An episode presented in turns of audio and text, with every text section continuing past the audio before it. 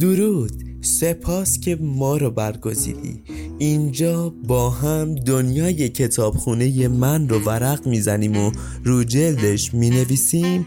رادیو کیان مهر و من امیرعلی شنونده دیروز. هماوای امروز با نمی‌گذارم کسی اعصابم را به هم بریزد. نوشته آلبرت الیس و آرتور لانگ. ترجمه زهرا سرداریان. نشر آزرمیدخت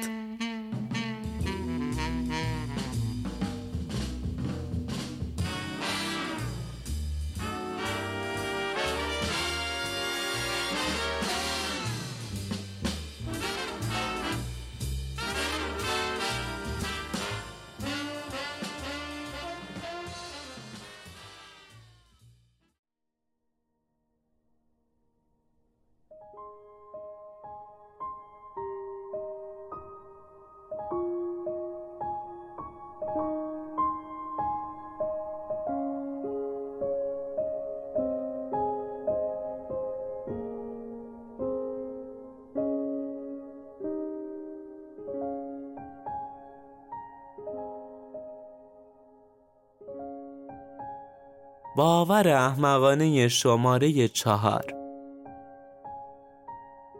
اگر این سه رویداد بد اتفاق بیفتد یعنی اگر جذاب نباشم اگر موفق نشوم یا شرایط با به میل من پیش نرود یا عادلانه با من رفتار نشود حتما کسی مقصر آن است. آنها کارشان را خوب انجام ندادند. یا اینکه نباید چنین رفتاری می کردند و به خاطر این رفتار افتضاح آنها آدم حسابی نیستند. خیلی از مردم موقع دردسر در پیدا کردن مقصر استادند.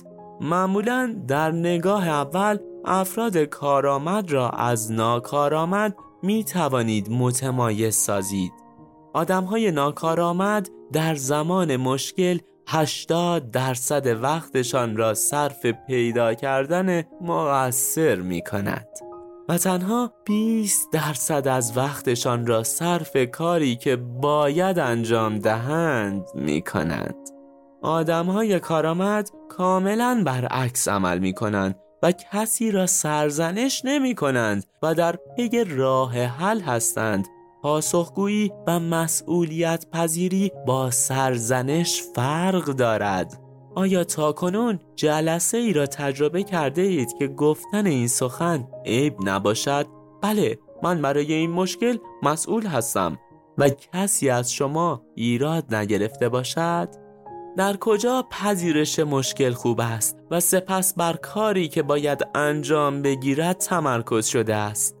ما سازمان های زیادی را شاهد بوده ایم که روند کارشان حوزه خود حفظ کن است شما فلسفه مدیریتی حوزه خود حفظ کن را می شناسید؟ درسته؟ در جلسه کسی می گوید یک شعبه دیگر مسئول این مشکل هست بخش تولید مشکل را بر عهده بخش مهندسی می اندازد بخش مهندسی بخش تحقیقات و توسعه را مقصر می داند و بخش بازاریابی می گوید بخش فروش اشتباه کرده و آنها هم بخش مالی را مقصر می کنند. همه توپ را در زمین دیگری می اندازند. می دانید معمولا چه کسی نابود می شود؟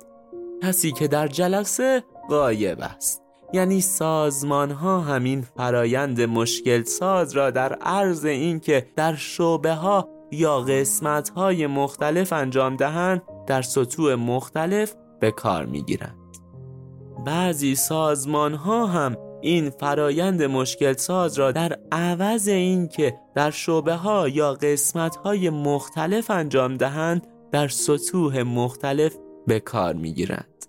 کارفرمایان اتحادیه ها را به خاطر تولید ضعیف مقصر جلوه می دهند زیرا زمانی که مدیران با عملکرد ضعیف روبرو می شوند آنها از رئیسشان حمایت می کنند مدیران سطح بالا مدیران متوسط را به خاطر اینکه از تلاشهایشان در پاسخگویی حمایت نمی کنند سرزنش می کنند مدیران متوسط می‌گویند که بخش اجرایی پاسخگو نیست. آنها چنان بیخیال هستند که نمی‌خواهند به خودشان زحمتی دهند. گروه اجرایی رد بالا بخش اجرایی شرکت. اتحادیه ها را مقصر نشان می دهد این دور گردشی به همین منوال ادامه مییابد و مشکلات حل نشده باقی میمانند. وقتی در یک اداره تضادهای شخصیتی وجود دارد همیشه یک نفر دیگر است که مورد نکوهش قرار می گیرد طبق شواهد زیادی مقصر شناخته می شود و این شایعه در تمام اداره می پیچد. تنها مشکل این است. دو نفر هستند که شایعات را پخش می کنند گاه با کمی گذافه یا گاهی تعبیر جدید. بعضی از ما این کار را در خانه هم انجام می دهیم. یک همسر با بیحوصلگی می‌پرسد چرا همیشه تو؟ نقطه چین را شما پر کنید. همسرش با جبهه گرفتن می‌گوید اگر تو تا این اندازه سه نقطه نبودی من همیشه سه نقطه. سپس تیرانداز اولیه می‌گوید اگر تو اینجور و آنجور نبودی من این رفتارها را نداشتم. دوباره این زوج عصبی از کوره در می روند و همدیگر را مقصر جلوه می دهند و حرفهای نامناسبی بیان می شود چیزی که باعث این بلوا شد اینقدر بی اهمیت و مسخره است که روز بعد کسی یادش نمی آید بر سر چه بحث می کردند اما چیزهایی که بینشان بیان شد را به خوبی یادشان می آید.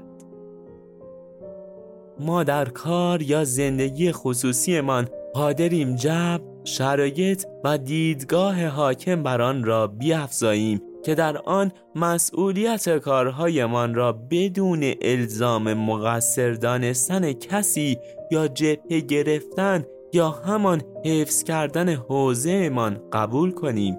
آنهایی که دیگران را مقصر جلوه می دهند معمولا افرادی هستند که بیش از حد نگران طرز فکر دیگران می باشند یا به قدری از شکست واهمه دارند که حاضر نیستند مسئولیت کاری را بپذیرند.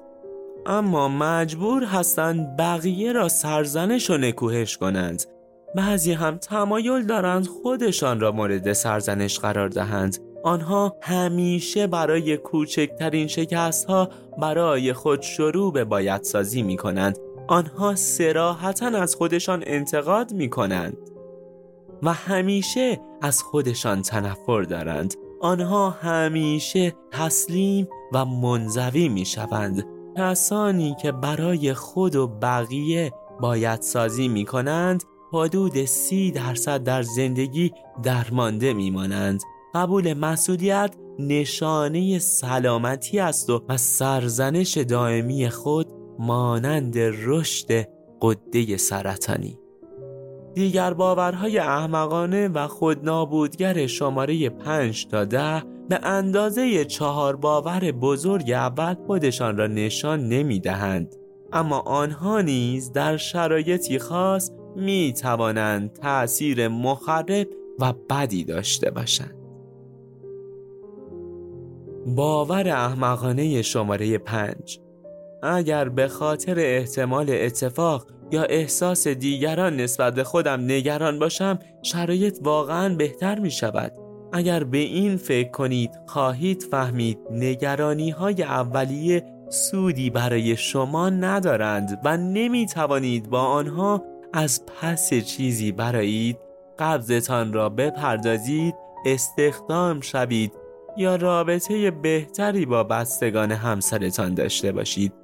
با این وجود ممکن است باز هم به سراغ تمام چه می شود اگرها و بایدهایی که گاهی اوقات چند هفته شما را بیچاره کردند بروید باور احمقانه شماره شش.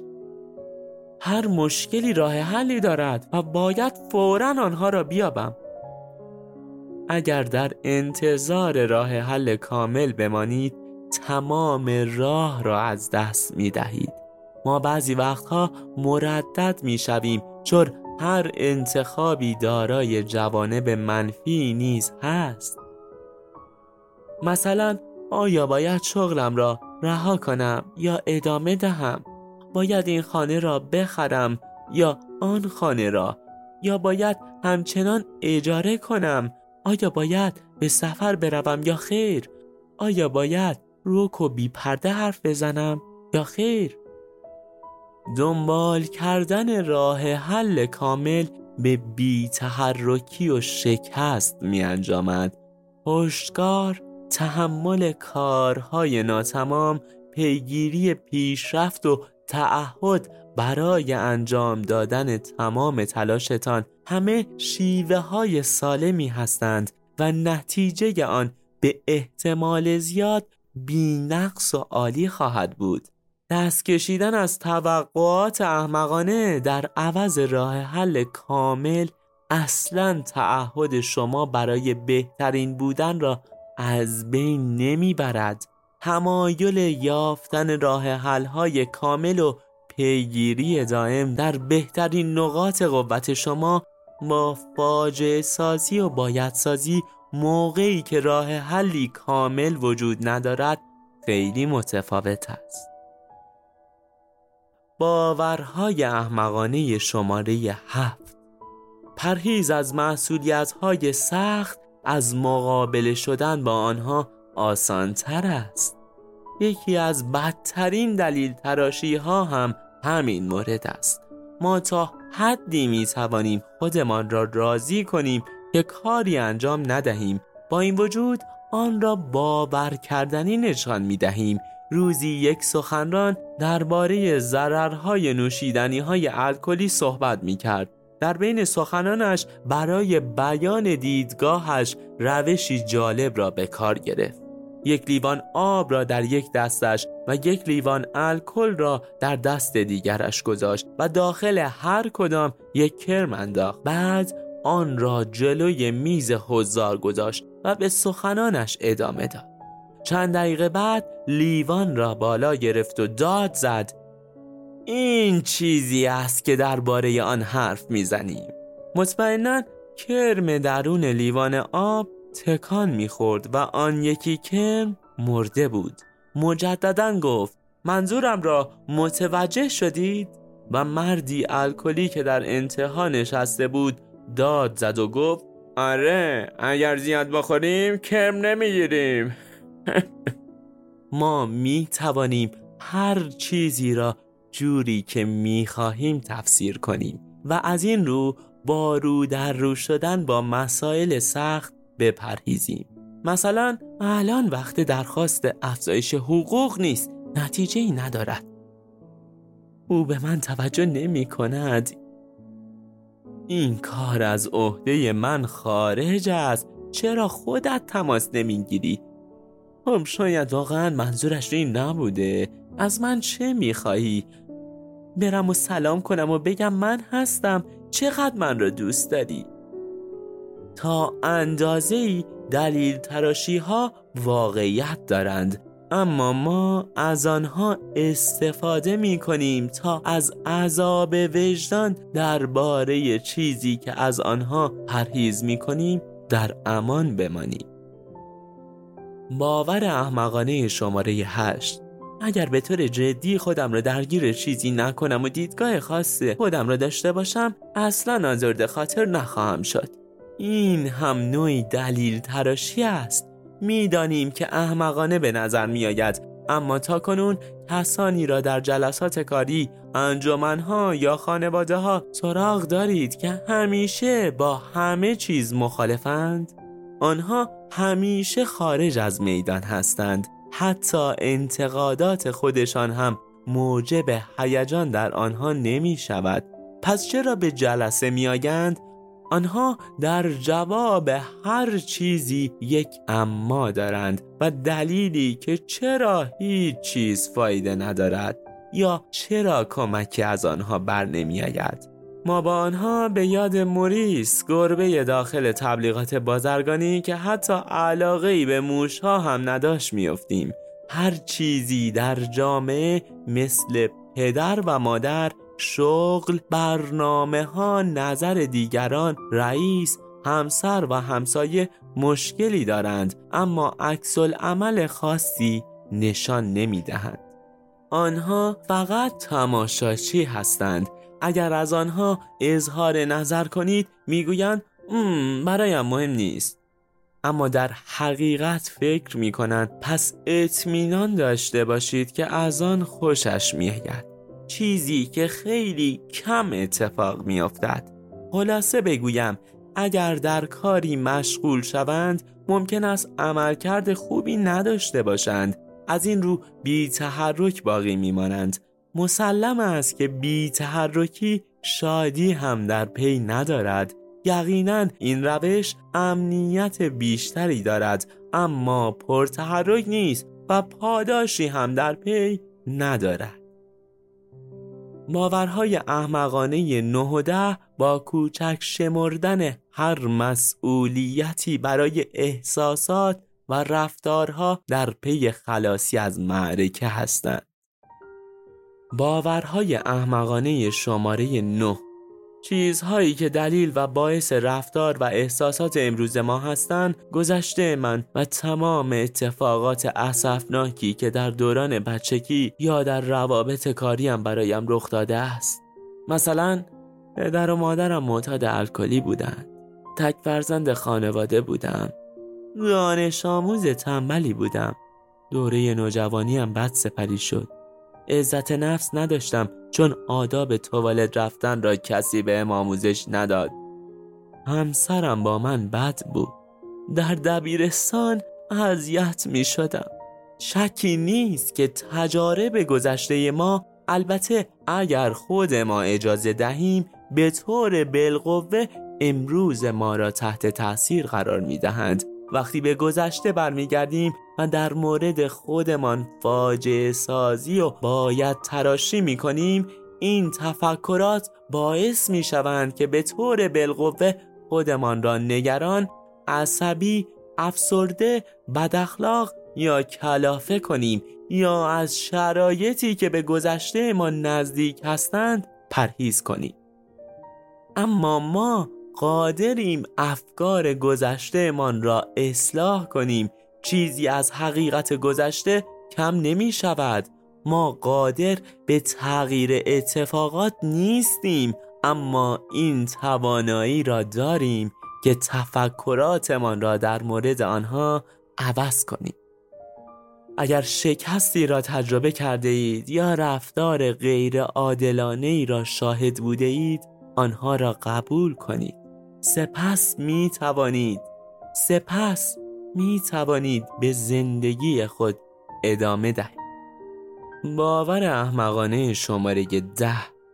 هیچ چیز بدی نباید وجود خارجی داشته باشد اما چون وجود دارد من را آزرده خاطر می سازد این باور مانند این است که بگوییم الف ها شرایط و افراد هستند که جیم ها یا احساسات و رفتارها را ایجاد می کنند در حقیقت حال می دانیم که به یا تفکرات خودمان در میان آنها پیش می آیند و به طور قابل ملاحظه‌ای تعیین کننده جههایمان هستند.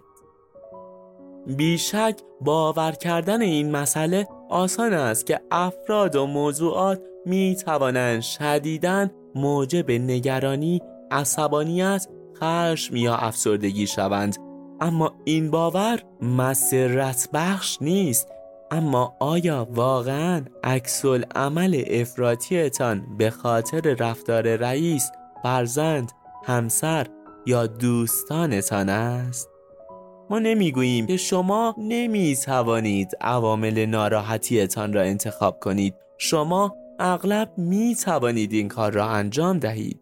ولی با شناسایی فرد مسئول احساستان که بی تردید خودتان هستید می توانید بپرسید که آیا برای احساس و عملم در این لحظه چیزی وجود دارد؟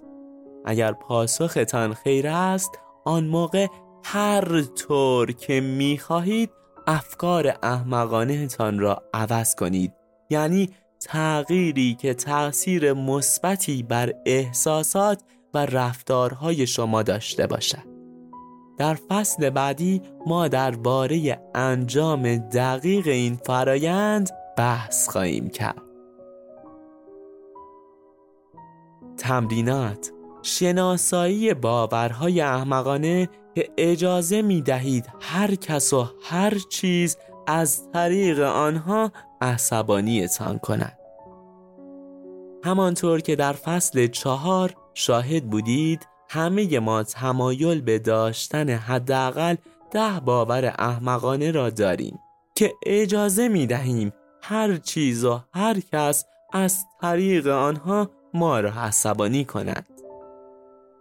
معمولا به احتمال زیاد شما دارای همه این باورهای احمقانه نیستید اما تعجب می کنید وقتی متوجه داشتن تعداد این باورها در هر شرایط می شوید.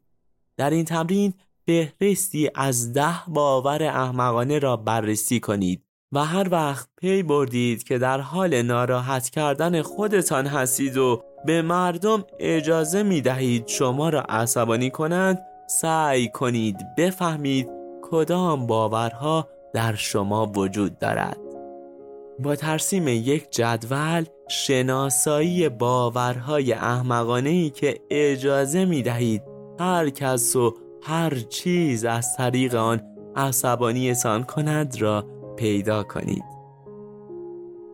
شروع کنید.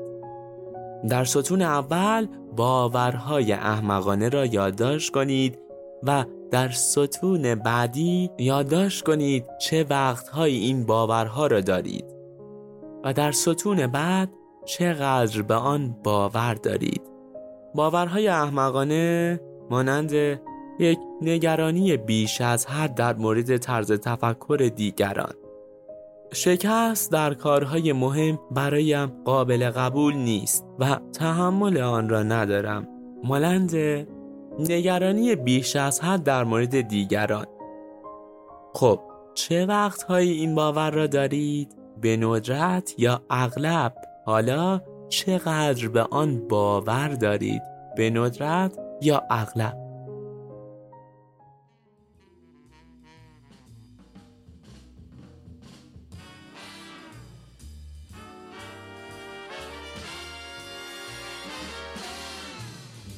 قلب پایین صفحه با گرمای پرمهر دست تو جون می‌گیره برای همرسایی بیشتر و بهتر با نظر و لایکت با من هم صدا باش.